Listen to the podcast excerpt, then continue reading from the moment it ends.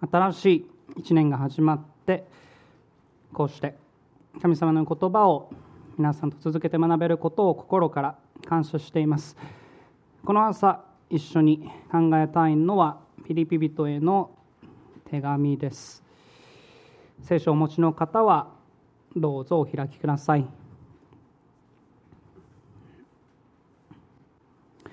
今日は特にこのピリピ人への手紙2章1節から5節を中心に見ていきたいと思いますがその前にまず少し考えてみてください。この新しい1年皆さんはもうそれぞれに1年の目標など立てたりしたかと思いますがどうでしょう？教会としてはどのように成長していきたいと願っていたりするでしょう。兄弟姉妹と共にどんな神の家族になっていきたいと考えていたりするでしょうか。もしまだ考えたことがないって考えていないという方がいるのであれば一度考えてみてください。おそらくいろいろな思いや願いというものは出てくるでしょう。ますます兄弟姉妹と共に聖書の言葉に立つそんな群れになっていきたいとか互いを愛して少しでも励まし合ったり支え合ったりするような群れになっていきたいとか福音を述べ伝えるそんな群れになっていきたいとかもちろんどれも素晴らしい願いです。でも新しい一年をスタートする今だからこそあのパウロが抱いていた一つの願いというものを改めて心に留めてみたいと思います。教会がこのようになっていってほしいということを彼ははっきりとこのピリピの2章に特に2節のところに記していました。聖書開かれたと思いますけども2章の2節を一度皆さん見ていただくと何て書いてます？こう書いていました。私の喜びが満たされるようにあなた方は一致を保ち同じ愛の心を持ち心を合わせ志を一つにしてくださいって。パウロの願い何だったか。何でした？皆さん。それは神の家族が一致することでした。兄弟姉妹が一つでいるということ。それが彼にとっての大きな喜びなんだとそう述べていたわけです。そして思い返してみればこれはイエス様も望まれていたことでした。ご自分が十字架にかかる前最後の晩餐を弟子たちと共に過ごされたそのイエス様はこんなふうに祈ってたわけです。覚えてますか？ヨハネの17章のところにヨハネの17章の20節から21節にこんな言葉が記されています。イエス様に祈ってたわけです。私はただこの人々のためだけでなく彼らの言葉によって私を信じる人々のためにもお願いします。それは父よあなたが私におられ私があなたにいるように彼らが皆一つとなるためです。また彼らも私たちにおるようになるためです。そのことによってあなたが私を使わされたことを世が信じるためなのです。こうしてパウロだけでなくイエス様も救われた者たちが一つであるということを願っておられました。では皆さん果たして今の私たち自身はこの一致するということをどれほど重要なものとして捉えているでしょうか？どうでしょう？さっき神の家族になっていきたいどんな神の家族になっていきたいですかとそう質問した時どれぐらいの人が真っ先に兄弟姉妹とますます一致するものとして成長していきたいとそう願ってたでしょう？もちろん一致することが不要ですって私にはいりませんと考える人は皆さんの中にはおられないでしょう。でも具体的に一致するということが一体何を意味しているのか。またこれがどんなに大切なものなのかということを私たちは本当に理解しているのでしょうか。新しい一年が始まった。今。今一度この大切な真理というものを御言葉から一緒に考えてみたいと思います。特に教会に欠かすことのできない一致に関してパウロは大きく3つ3つのことをこのこれから見ていく2章の1節か5節の中に教えてくれていました。皆さん3つです。一致のための動機。一致のための特徴。そして一致の方法。この3つをパウロは教えてくれてました。一致のための動機。一致のための一致の特徴。そして一致の方法です。どうして私たちが一致を追い求めるべきなのか。追い求めるその一致というのはそもそもどんなものなのか。そしてその一致をどのようにして追い求めていくのか。順番に考えてみましょう。それもその内容に入る前にまずはいつものように聖書の言葉をお読みしますのでピリピの2章1節のところからそれぞれよく御言葉に耳を傾けてみてください。一節からこのように記されています。こういうわけですからもしキリストにあって励ましがあり愛の慰めがあり御霊の交わりがあり愛情と憐れみがあるのならあるなら私の喜びが満たされるようにあなた方は一致を保ち同じ愛の心を持ち心を合わせ志を一つにしてください。何事でも自己中心や虚栄からすることなくへり下って互いに人を自分よりも優れたものと思いなさい。自分のことだけではなく他の人のことも顧みなさい。あなた方の間ではそのような心構えでいなさい。それはキリストイエスのうちにも見られるものですでは早速一致のための動機から考えてみましょう。どうして皆さん私たちは一致を追い求めるべきなのかその動機が一節に記されていました。もう一度よく見ていただくとこう書いてたわけです。こういうわけですからもしキリストにあって励ましがあり愛の慰めがあり御霊の交わりがあり愛情と憐れみがあるならって。まず皆さんに注目してほしいのは「もし」という言葉です「もし」という言葉です。どうです？皆さん「もし」と耳にすればなんか家庭の話であったり可能性の話をパウロがここでしているかのように聞こえるかもしれません。兄弟姉妹の皆さんってもしもね仮にあなた方のうちにキリストにあっての励ましがあるのならって。でもどうなんでしょう？果たして可能性の話をしようとしていたんでしょうか？もちろんそうではありませんでした。ここでの「もし」という言葉の使われ方ですがこれは「だから」とか「なぜなら」という言葉で置き換えることのできるものでした。だからとかなぜならとかそういった言葉で置き換えることができたわけです。つまりここでのパウロの言葉を言い換えるのであればキリストにあって励ましがあるのだから愛の慰めがあるのだから御霊の交わりがあるのだから愛情と憐れみがあるのだからということが言われてたわけです。家庭や可能性の話をではありません。ましてやピリピンの信仰者たちの何かをパウロが疑っていたのでもありません。彼らにとって揺るぐことのない確実な事実というものを述べていたわけです。愛する皆さんって皆さんは確かにキリストにあって励ましがあるんだから一致を求めて私の喜びを満たしてくださいって。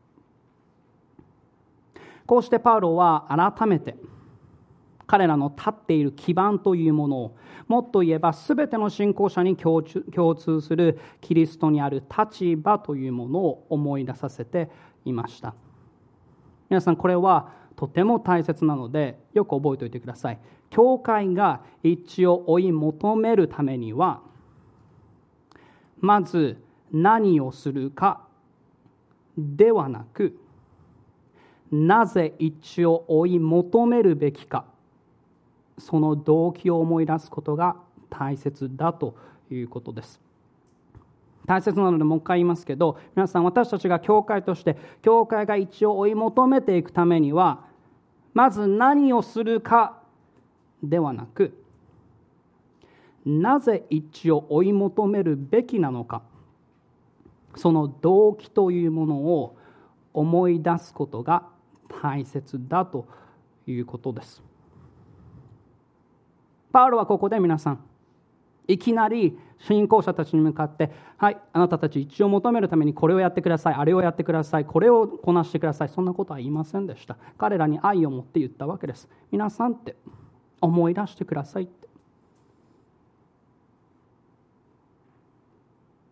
そしてそんな動機としてパウロが思い出させていたものがここに大きく4つ挙げられていました。どんなことをパウロは思い出させていたのか順に見てみましょう。まず1つ目に思い出させていた動機。1つ目は皆さんキリストにあっての励ましでした。1つ目はキリストにあっての励ましでした。2節続いてたわけです。こういうわけですからもしキリストにあって励ましがありって。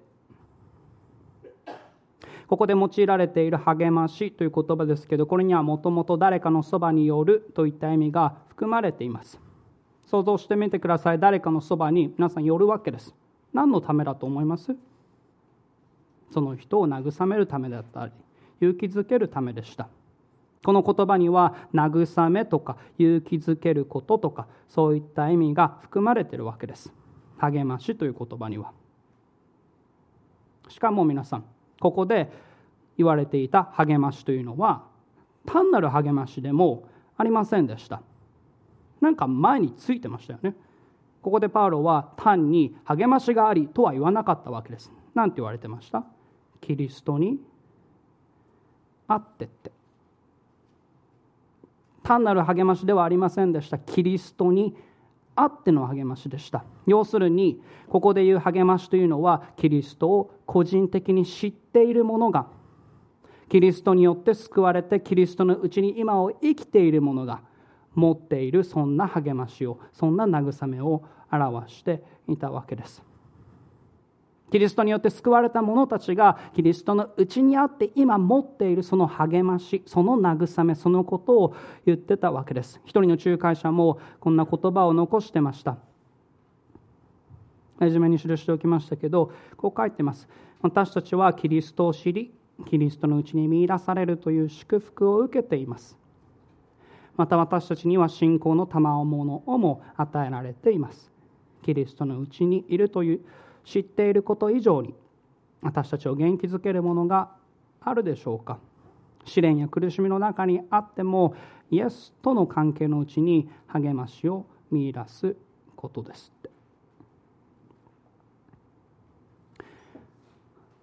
でもどうです？まさにその通りだと思いません？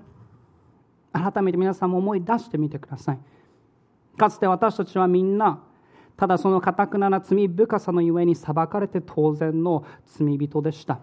例外はいませんでした。しかしそんな罪人のために救い主が十字架にかかって救いを成し遂げてくださいました。かつて私たちはみんなたださまよってそれぞれ自分勝手な道に向かっていただけの愚かな羊でした。しかしそんな羊のために羊飼いが自らの命を捨ててくださいました。かつて私たちは皆ただ生まれながらに神様に逆らい続ける見怒りを受けるべき子らでした。しかしそんな子のために神の御子が身代わりとなって代価を支払ってくださりそしてこの方にあって罪許された者は皆感謝のことに今はもう神の子供としてされたわけです。救われたみんなものは皆そうでした。どうでしょう？こんな素晴らしい救いの御業というものを自分自身のこととして知っているのであればこの事実がそれぞれのうちに励ましを生み出すと思いません？今何が起こったとしても私たちの身に何が起こったとしても絶対に揺るがないキリストの中に私たちは居続けるんだというこの揺るがない事実というものは私たちのうちにどんな時も変わることのないそんな慰めを生み出すと思いません？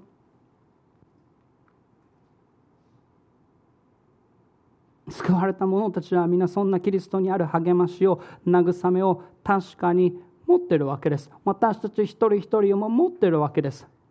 そしてそれを持っているのであればパウロは言うわけです。その励ましが動機となって私が喜び何よりも主が喜んでくださるその一致を追い求めてくださいって。そんなに素晴らしい励ましや慰めを持っているのであればそんな素晴らしいものを与えてくださった主の喜ばれる一致をむしろ追い求めていきたいとは思いませんかって。それが一つ目の動機でした次に二つ目の動機として挙げられていたのは思い出させていたのは愛の慰めでした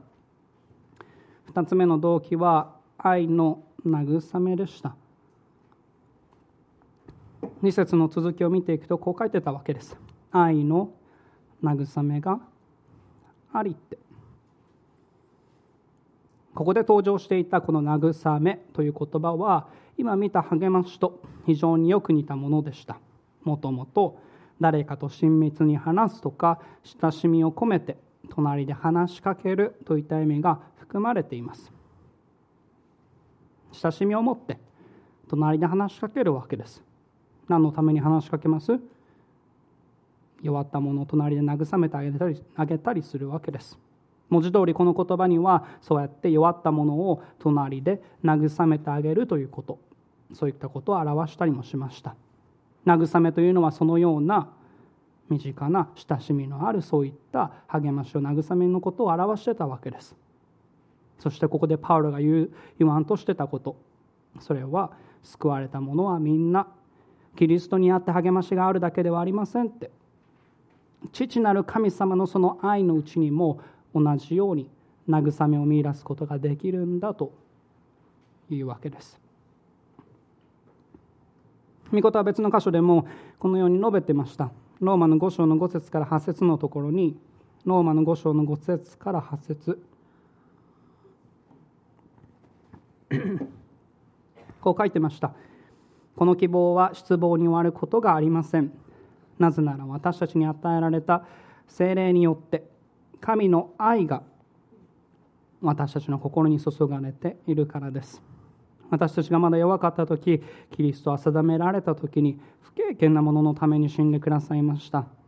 正しい人のためにでも死ぬ人はほとんどありません。情け深い人のためには進んで死ぬ人があるいはいるでしょう。しかし私たちがまだ罪人であった時キリストが私たちのために死んでくださったことにより神は私たちに対するご自身の愛を明らかにしておられます。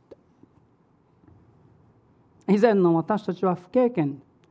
神様から遠く離れ滅ぼされるべき敵として歩んでいました。皆例外なくそのように生きてたわけです。神様の愛になど値するような存在では全くありませんでした。しかしそんな何の希望もない時に神様が私たちに自ら愛を示してくださいました。またそれで終わりではなく今もなお変わらずに愛を注ぎ続けてくださっているわけです。ただ裁きを恐れ怯えるしかなかったそんな私たち。そんな私たちが救われ救われただけでなくこの神様によって慰められそして慰められるだけでなくたとえ弱さや困難を覚えるその時でさえこの方と共に歩み続けることができるって。愛の慰めが救われた者のうちにはあるって。救われた者はそんな愛の慰めを確かに持ってるって。私たちも同じですそして私たちも持っているのであればパウロは言うわけです。その慰めが動機となって私が喜び何よりも主が喜んでくださるその一致を追い求めてくださいって。いやそう歩みたいと思いませんかって。続けて3つ目の動機は御霊の交わりでした。3つ目は御霊の交わりでした。続きに書いてました。御霊の交わりがありって。この交わりという言葉ですけですけれどもこれには同じものを共有するとか分かち合うといった意味が含まれるそのコイノニアという大切なギリシャ語が使われていました、まあ、ギリシャが置いといたとしても同じものを共有するというその意味がこの交わりに含まれているわけです。つまり救われた者は皆ただキリストにあって励ましがあるだけじゃありません。愛の慰めがあるだけじゃだけでもありません。同じ一つの御霊にある交わりを持っているんだと共有しているんだというわけです。同じ一つの御霊にある交わりを持っていますよって。これも今一度考えてみてください。御言葉はっきりと言っているように全ての信仰者は同じ御霊の力によって新しくされました。ここにいる私たち一人一人も救われ新しくされたのであれば同じ御霊によって変えられたわけです。一人として例外はいないわけです。第一コリントの12章の13節のところに第一コリントの12章の13節にこう書いてました。なぜなら私たちはみんなユダヤ人もギリシャ人も奴隷も自由人も一つの体となるように一つの御霊によってバベテスマを受けそして全てのものが一つの御霊を飲むものとされたからですって。全てのものがバラバラの御霊を飲むようにされたとは書いていませんでした。全てのものが一つの御霊を飲むものとされたんだというわけです。そして同じこの一つの御霊によって生まれ変わった者たち生まれ変わった者たちのうちには加えて今もなお同じ御霊が内住しているというわけです。御言葉そのことも教えてました。同じ聖霊なる神様が私たちのうちに生きて働いておられるというわけです。皆さんの隣に座っておられるその兄弟姉妹も皆さんと同じ聖霊によって救われ同じ聖霊が内住しているわけです。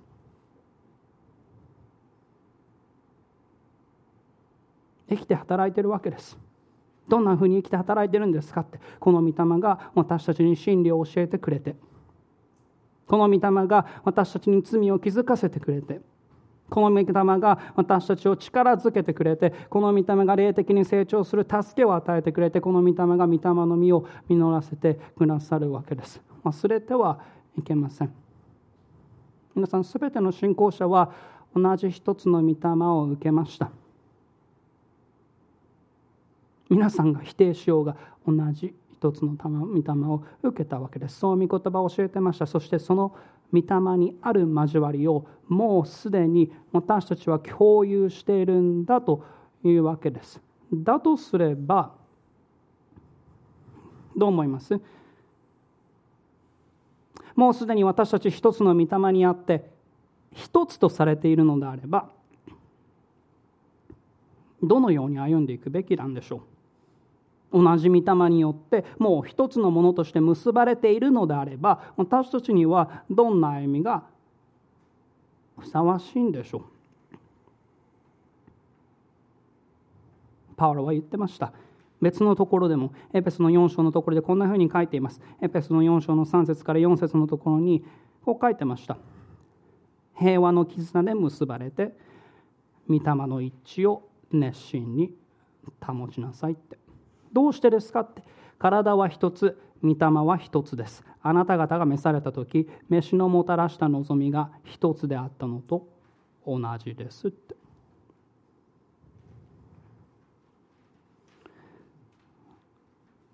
それが3つ目でした。そして最後4つ目。4つ目の動機ですけれども4つ目の動機は愛情と憐れみでした。4つ目の動機は愛情と憐れみでした。一節の最後のところにこう書いてたわけです。愛情と憐れみがあるならって。愛情と憐れみ。この2つの言葉は非常によく似た意味を持っています。前者は誰かに対する深い愛を。後者は誰かに対する心からの心配を。同情心というものを表しています。愛情は誰かに対する深い愛。憐れみは誰かに対する心からの心配や同情心を表しています。よく似た意味がよく似た意味を持つその2つの言葉が使われているわけです。ただいずれにしろこの2つの言葉を用いてパウロが言わんとしたことは明白でした。皆さんこれまでにも見てきたように救われた者は皆例外なく神様からの深い愛情や値しないその憐れみというものをもう受けてきました。言葉に表すことのできないその恵みをキリストや御霊を通して私たちはすでに味わったわけです。そんな愛情を自分のこととして知ったのであればそんな憐れみを自分を自分も持っているんだとすればパウロ何言いたいか分かります？それらが動機となって互いに同じ愛情を示して一致を追い求めていきたいとは思いませんかって。皆さん気づきます？一致を追い求めるというのはすでに受けた大きな恵みに対する私たちの自然な応答でした。自分はあまりにも素晴らしい恵みを賜物を受けたんだとそう理解したものの喜びにあふれた自然な応答だったわけです。何度も言いますけども全ての信仰者は確かに三位一体の神様からあまりにも素晴らしい憐れみを受けました。本来なら何も値しないのに私たちは神様の愛によって慰められキリストにあって励まされ御霊にあって一つとされたわけです。それが皆さん私たちのうちになされた働きでした。それが今も続く働きでした。そしてこんな揺るがない最高の事実を覚えた時にどうです？私たち自身も主が喜んでくださる。そんな素晴らしい働きをなしてくださったその主が喜んでくださる一致をもっと追い求めていきたいってそう望むようにならないでしょうか。こうしてパウロはなぜ一致を追い求めるべきなのかその動機というものを思い出させていました。それが最初でした皆さん。思い出させてたわけです。皆さんってもうこの揺るがない土台の上に揺るがない基盤の上に皆さんは立っていますって。そしてその基盤の上に兄弟姉妹が一致するということを求めていたわけです。そしてパウロはその動機を先に述べた後で今度彼は今度彼は彼らがじゃあ実際に追い求めるべき一致というものがどのようなものなのかについても2節のところで教えてくれてました。パウロは皆さんに対してそうやって一致を求めていくその動機づけをしただけでなくじゃあ実際に求めていく一致はこんなものですよということをはっきりと記してたわけです。その特徴というものを私たちは2節のうちに3つ見て取ることができるわけですけどまずちょっと2節を先に見てください。こんなふうに記されていました。私の喜びが満たされるようにあなた方は一致を保ち同じ愛の心を持ち心を合わせ志を一つにしてくださいって。最初にも言いましたけど皆さんパウロにとって大きな喜びをもたらすものそれはピリピの教会が一致することでした。兄弟姉妹が一つとなること一つであることそれが彼の喜びだったわけです。じゃあ一体どんな一致が彼に喜びをもたらすものだったんでしょうか？さっきも言いましたけど3つ2節に見て取ることができます。じゃあどんなものか。まず1つ目に見て取れるもの。それは1つ目の特徴は同じ考えでした。1つ目の特徴は同じ考えでした。パロはピリピの信仰者たちのそのうちに同じ考えというものが見られるようになることそのことを望んでいたわけです。ここで2節続いていましたよね私の喜びが満たされるようにあなた方は一致を保ちって。この一致を保ちと訳されているこの部分ですけどもこれは時義通りに言えば同じことを考えるというふうに訳すこともできます。この一致を保つというこの部分ですけどこの部分はもう少し時義通りに言えば同じことを考えるというふうに訳すこともできます。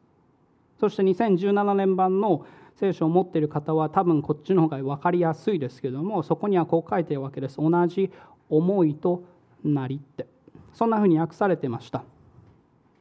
あなた方は同じ思いとなりって。つまり教会の一致教会の一致には兄弟姉妹が同じ考えを同じ思いを持つということ。それが欠かせなかったわけです。ただここで気をつけてほしいのは同じ考えを持つといった時にこれはじゃあ違いを全て押し殺してみんなが全てのことにおいて同じ意見を持たないといけない。という話をしているのではないということです。パウロは別に信仰者全員がまるで感情のないクローン人間のようになれというふうに教えていたのではありません。それぞれが独自の考えや意見というものを持つことを禁じているのでもありません。むしろいろいろな違いを持った人たちが同じ一つの神の家族に召されているというその事実こそ福音が成し遂げた偉大な見業でもありました。じゃあ一体同じ考えを持つ。これは一体どういうことなんでしょう？鍵になるのは皆さんこの「考える」という言葉ですけどこの「考える」という言葉の意味に単に知的な面だけじゃなくて感情とか意思を伴う心の態度考えるって聞いたら皆さん私たちすぐに知的なことを思い浮かべるかもしれませんけどこれは単に知的な面だけじゃなく感情や意思を伴う心の態度そういったものを表す面も含まれているということです。この言葉にはそういった意味も含まれているわけです。一人の仲介者ピーターオブライエンという仲介者はこんな説明をしていました。この考えるという言葉に関してですけども考えるという言葉は人の態度や心の傾向全体を表現することができます。この動詞は単に知的な活動だけでなく意思の動きをも表しているのですって。ですから皆さん知的に考えることだけの話をしている言葉ではありませんでした。もう少し広い意味を持ってたわけです。そして実際に皆さんちょっと先を読んだ時に5節見ていただくと2章の5節のところで同じ言葉がこんなふうに訳されています。5節読んでいくとあなた方の間ではそのような心構えでいなさい。ってありますよね。このそのような心構えでいなさい。という言葉は同じ言葉が使われているわけです。ですから一方では一応保ち考えるというふうに訳すこともでき一方ではこのように心構えでいるということそういった心の態度というものを表すことができたわけです。そうすると皆さんちょっと思い浮かべれます？兄弟姉妹が同じ考えを持っているっていうその姿。考えてみれば教会は確かにさまざまな点で異なる違いを持った人たちの集まりです。今私たちが周りを見渡したところでどうです？皆さん私たちはいろんな違いを持っているわけです。それぞれが育ってきた背景も違えば人種も言葉というものも違ったりするかもしれませんし年齢や性別さえもバラバラなバラバラだったりするわけです。そのような違いを持った人たちが一つの神の家族として歩んでいこうとするわけです。どう思います？当然そこには考え方や意見においても異なっている部分なんていうものはあるでしょう。ね。でもその中においてそういった違いがある中において兄弟姉妹が共に御言葉を学んでその御言葉を通してキリストの真理を知ってそしてその知った知識というものをただ知っただけじゃなくてその真理を喜んで実践したいっていうその態度でいるわけです。一人だけがその態度でいるのではありません。熱心な者だけがそのような心構えでいるのではありません。皆さんみんなが同じキリストを知って御言葉からみんながそのキリストに習っていく習うものとして歩んでいこうってそう心に決めるわけです。同じことを知っただけじゃなくて同じように心を決めて同じ考えを持つわけです。すべての兄弟姉妹がこうして同じ考えを持つということ。それが一つ目の特徴でした。でもこれだけではありません。続けて二つ目の特徴が書いてました。同じ何て書いてます？続き同じ愛の心を持ちて。2つ目の特徴は同じ愛の心でした。2つ目の特徴は同じ愛の心でした。信仰者は同じことを知ってるだけじゃない。同じように考えてるだけじゃない。同じように心の態度を持ってるだけじゃありません。同じように愛同じ愛を持っているというわけです。同じ愛が私たちの群れのうちに見て取ることができるというわけです。ここで登場しているこの愛の心という言葉ですが、もう言うまでもないかもしれませんが、これにはアガペの愛が用いられていました。アガペの愛というと、皆さん何を表してます？これ言い換えれば、この愛というのは単に感情だけで終わるものではなくて、相手のために自分自身を捧げようとするその犠牲的な愛というものを少なくとも表していました。つまり兄弟姉妹は皆さん教会はそうやってそんな愛でもって自ら互いに愛を示そうとするというわけです。そんな愛が私たちのうちに見られるようにってでももちろんこれが容易でないことは私たちがよく知っています。私たちの間には違いがあるわけです。考え方や好みもそれぞれにあるからこそ時にその違いというものが原因となっていざこざや争いというものが起こってしまうことだってあったりします。そしてそんな違いがある中でどう思います？もし私たちが互いの間で示そうとしているその愛がそれぞれの感情とかそれぞれの気持ちとかそういったものに基づくものであればそのようなものに基づく愛であれば私たちの愛は簡単にただ示したい人にだけ示すものになってしまうでしょう。愛が示しやすい人にだけそれを示して示しにくい人にはそれを示さないって。でもそのような愛をどう思います？群れが実践していたらそこに一致は生まれると思います？そうではないですよね。私たちの示す愛というのは皆さん神様によってまず私たちが示された愛でした。キリストの十字架を通して明らかにされたそんな犠牲的な愛でした。かつての私たちは誰もこの愛を知りませんでした。キリストに出会って私たちは初めてその愛を知ったわけです。その犠牲的な愛を知ったわけです。そしてその愛を確かに知った今。私たちはその同じ愛を互いの間で実践しようとするというわけです。値しない自分に一方的に注がれたその愛を知ったからこそ値しないように思えるようなそんな他の兄弟姉妹に対してでも喜んでそれを示そうとするわけです。ヨハネもこのようにはっきりと述べていました。第一ヨハネの4章の19節から21節のところに。第一ヨハネの4章の19節から21節に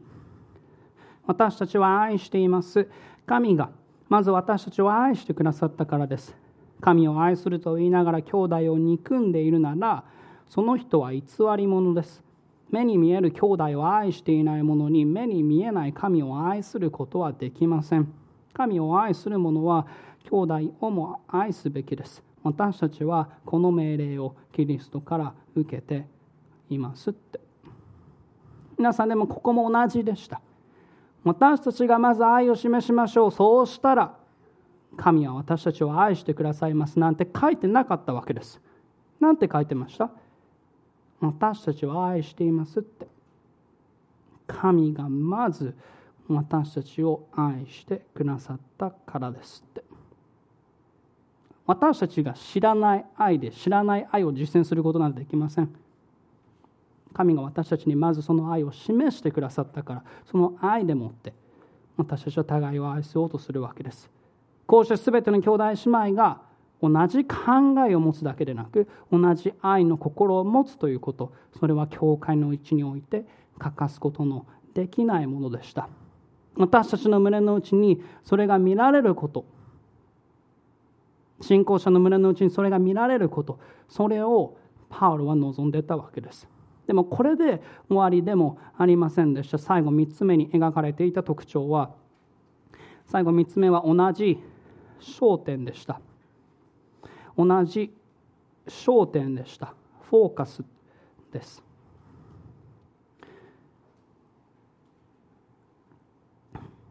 同じ焦点でした。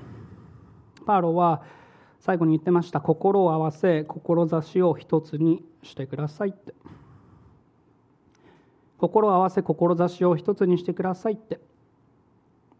ここで心を合わせるというのは想像できるかもしれません。文字通り信仰者たちがうまく一つのものとして調和しているそんな様子を表しています。心を合わしているわけです。信仰者たちがうまく一つのものとして調和しているその様子です。そして志を一つにするというのはこれには一つのことを考えるとか一つの目的目標に専念するといった意味を表してました。一つのことを考えるわけです。いろんなことをいろいろ考えるんじゃなくて一つの目的一つの目標に専念するわけです。つまりこの2つの言葉を組み合わせて考えるのであれば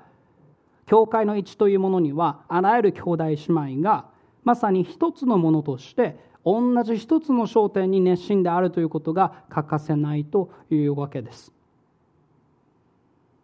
もう何度も言ってますけど皆さんあげればあげればきりがありません。私たちのうちにはいろんな違いがあるわけです。国籍や文化や性格や価値観や育ってきた環境などさまざまな面において異なっています。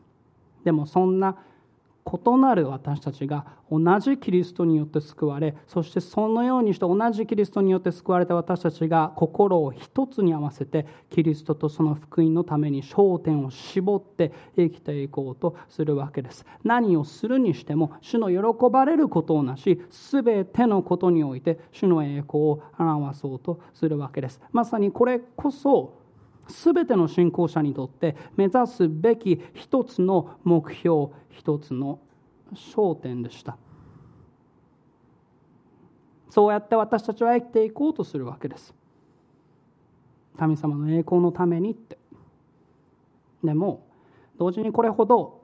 皆さん私たちが容易に過ちに陥ってしまうものもないかもしれません。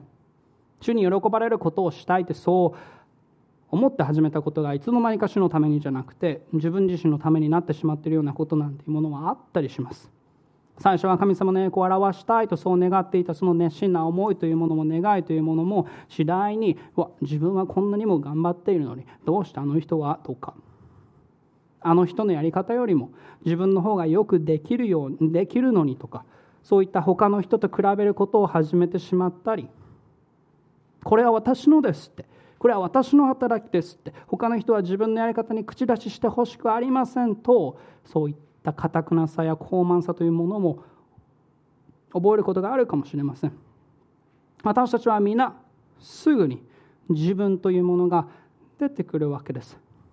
そしてそのような自分が出てくるとどうなるか結果として喜びではなく不平不満が感謝ではなく苦い思いがあふれていたりするわけです。だからこそ忘れてはいけませんでした。私たちのなすことは全て自分の栄光ではなく主の栄光を表すためになすんだということです。それが私たちのそれが全ての信仰者にとって何よりも熱心であるべきただ一つの同じ焦点だったわけです。パウロはフィリピンの信仰者たちがそのような群れとして歩むことを願っていました。同じ考えを持って同じ愛の心を持ってそして同じ焦点を持って彼らが一つのものとして歩んでいくことです。さてちょっと立ち止まって考えてみてください。果たして私たちは今パウロが描いているようなこの一致というものを追い求めているでしょうか。それぞれがです。でもそれぞれだけじゃなく私たちの群れ全体を見るときにこんな3つの特徴を私た私たちは私たちのうちに見て取ることができるでしょうか。私たちは同じ考えを持って皆が一緒になってキリストを知ってキリストに倣うものとして歩んでいきたいって。そう今願っているでしょうか。私たちは同じ愛を持って皆が一緒になって同じ愛を受けたものとして互いの間で犠牲を払って愛を示していきたいとそう願っているでしょうか。私たちは同じ焦点を持って皆が一緒になって主の栄光を表したいって。そのように願っているでしょうか。これは皆さんあなたの話です。周りの誰かがやっていれば自分には何の関係もありませんという話では全くありません。思い出してください。このような一致を求めるのは私たちがすでに大きな恵みを受けたことに対するその感謝の応答でした。あなたがそれを受けたのであればあなたが神様にあるその慰めを励ましを知っているのだとそういうのであればそれぞれの応答は一致を追い求めていくことだということです。それが私たちの自然な応答でした。でももっと言えば皆さんこんな一致というのはパウロや主だけじゃありません。私たち自身にも大きな喜びをもたらすようになるわけです。パウロは自分の喜びだけが満たされればいいの。そんなことは思っていませんでした。パウロは知ってたわけです。そのようにして一致して歩む群れと変わっていけばその群れも喜びにあふれるようになるって。でもそう思いません？神の家族が共に集う時そこにいつも同じ考えがあるわけです。一人では御言葉の真理を知るのに難しさを覚えることなんて私たち多々あります。キリストに習って歩んでいこうとするその時にいろんな戦いやチャレンジがあって励ましを必要とすることだって多々あるわけです。でもそんな時に私たちが集った時に同じ考えを持つ者たちが集った時に主を愛しているその兄弟姉妹が共にいて互いに励まし合うことができるというわけです。それだけじゃありません。神の家族が共に集まる時集う時そこにいつも同じ愛があるわけです。たった一人で信仰生活をしていくのではありません。同じ神様の犠牲的な愛を知っている兄弟姉妹がその愛を互いに示し合って互いの必要を補い合いながら歩んでいくことができるというわけです。また同じ考えや愛というものがあるだけじゃなく神の家族が共に集う時そこにいつも同じ焦点があるわけです。もちろん今もなおそれぞれのうちにはいろんな違いが存在してます。でもそれ以上に同じキリストにあって一つとされてその兄弟姉妹と一つとなって一緒になって何をするにしてもキリストを述べ伝え主の栄光を共に表していくことができるというわけです。しかもこれは皆さんこの一致はもうすでに主によって成し遂げられたことでした。だとすればそのようにして主によって一致したその群れは一致において共に成長していきたいって。そして成長していけば成長していくほどそれは一人一人にとって大きな喜びとはならないでしょうか。ある人はここでこんなふうに思ってるかもしれません、うん、素晴らしいですと。御言葉が教えているようにこんな一を自分も追い求めていきたいですって。でも具体的にはどうすればいいんですかって。どうしたらこんな一致を実際に成し遂げることができるんですかって。感謝なことにパウロはその答えとなる一致の方法というものも最後3節から4節のところで教えてくれていました。一致を方法一の手段それを最後3節から 3, 4, 3節4節のところに彼は記してたわけです。もう一度御言葉をよく見てください。3節からこう書いていました。何事でも自己中心や虚栄からすることなくへり下って互いに人を自分よりも優れたものと思いなさい。自分のことだけではなく他の人のことも顧みなさいって。皆さん方法は何と言われてました？私たちが互いに一致したものとして成長していくために手段となるものは何て言われてました？一言で言うのであればそれは謙遜でした。私たちが互いにへり下るということ。それがその手段なんだというわけです。御言葉すごいと思いません。知恵にあふれてると思いません。一致を目指していくためにいろんなプログラムを考えなさいなんてそんなことは一つも言ってませんでした。謙遜でありなさいって。そしてこの謙遜についてこれから詳しく見ていきたいと言いたかったんですけど残念ながら残りの時間ではもう全てを考えて知る余裕がないのでなので3つ目の1の方法に関しては来週また皆さんと一緒に見てみたいと思います。なので方法を知りたいはずなのでぜひ楽しみにしながら帰ってきてください。でも最後に一つだけ先に言うのであれば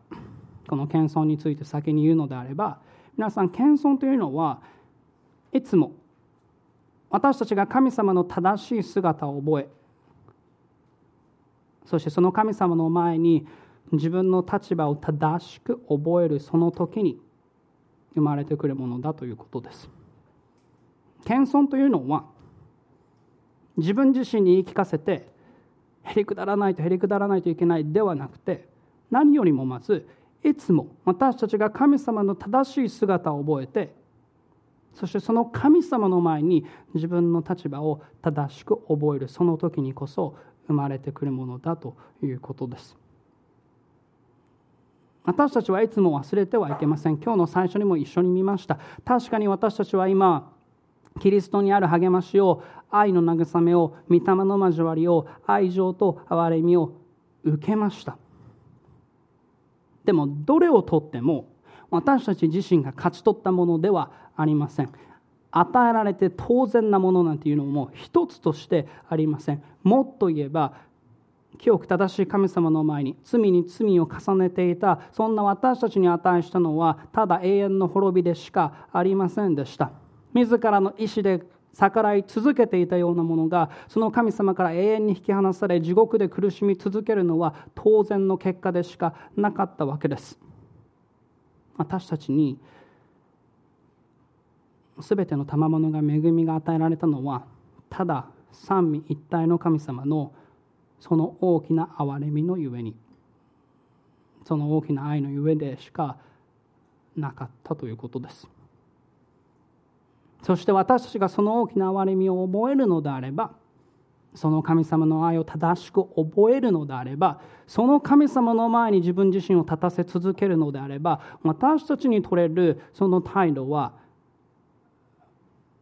へりくだることしかないということです。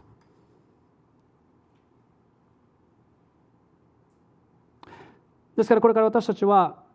来週へりくだるということを考えていきます。でもその時にいつも私たち思い出さ出し続けてください。私たちは確かに一節に見たように一応も追い求めるその動機を持ってます。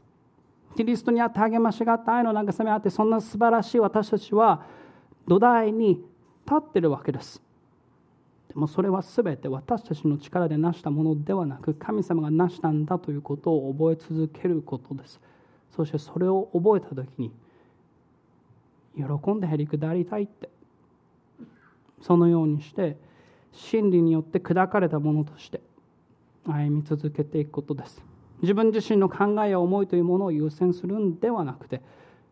同じ主を愛するその兄弟姉妹の必要になってまた何よりも素晴らしい神様の栄光を称えるものとして共に生きていきましょう。ますます謙虚になって同じ考えを同じ愛の心を同じ焦点を持ってそして教会の一致を追い求めるものとして今週も共に歩み続けていきましょう。そしてもしまだこの中にこの種の素晴らしい救いを知らない方がいるのであればこの素晴らしい主を知らない方がいるのであればどうか神様に逆らい続けるその生き方はやめてそしてこの神様の前に憐れみを求めて立ち返ってください。御言葉をはっきりと教えてくれていました。罪から来る報酬は死ですって。必ず逆らい続けている罪人は神様の前に立つ日がやってきます。そしてそこで正しい裁きを受けるわけです。でもまだ救いはあります。私たちのために愛する私たちのために来てくださった愛する救い主イエス・キリストを自分の救い主として主と信じてこの方を主として歩み続けてください。この方にある救いを今日自分自身のものとしてください。この方にある喜びこそ全てに勝る喜びです。最後一言祈ります。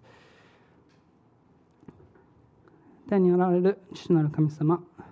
皆を心から褒めたたえます。神様御言葉を通して私たちはいつも揺るがない真理を見ることができます。私たちがどんな固くな硬い土台に立っているのかということをいつも私たちは確認しそしてその揺るがない土台にあって喜びを慰めを励ましをいつも見出し続けることができること。そのことをまず心から感謝いたします。私たちには何も値しないそんなかたくなな罪人でした。でも御言葉が言うように今私たちはキリストにあって励ましがあり愛の慰めがあり御霊の交わりがあり愛情と憐れみを受けました。確かにその素晴らしい救いの御業を知りました。だからこそ神様私たちがますますあなたを感謝する者として何よりもいつもあなたを覚えてそしてあなたの前にへりくだったものとして歩み続けていくことができますように。どうか私たちが私たちの力によって私たちの努力によって私たちの知恵によって何かを勝ち取ったとそんな愚かな考えになることのないようにどうか御言葉の真理によって一人一人を続けて砕き続けてくださいますように。そして御言葉を生きていくその歩みにおいて神様あなたに信頼することに喜びをますます学びそしてあなたの栄光をただ表すものとして成長できますように。今日の御言葉を心から感謝しまたこの時間を感謝して主イエスキリストの皆によってお祈りします。アーメン